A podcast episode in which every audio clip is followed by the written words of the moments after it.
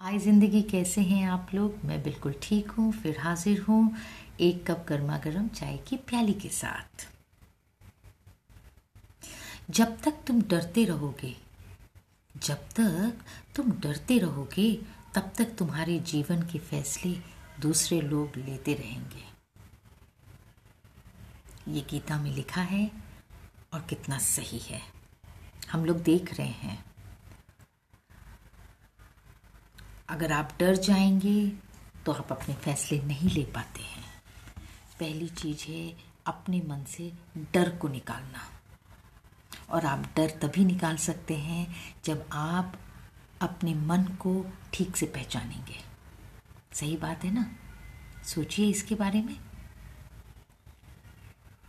अपना ख्याल रखिए, खुश रहिए और खुशियाँ बिखेरिए।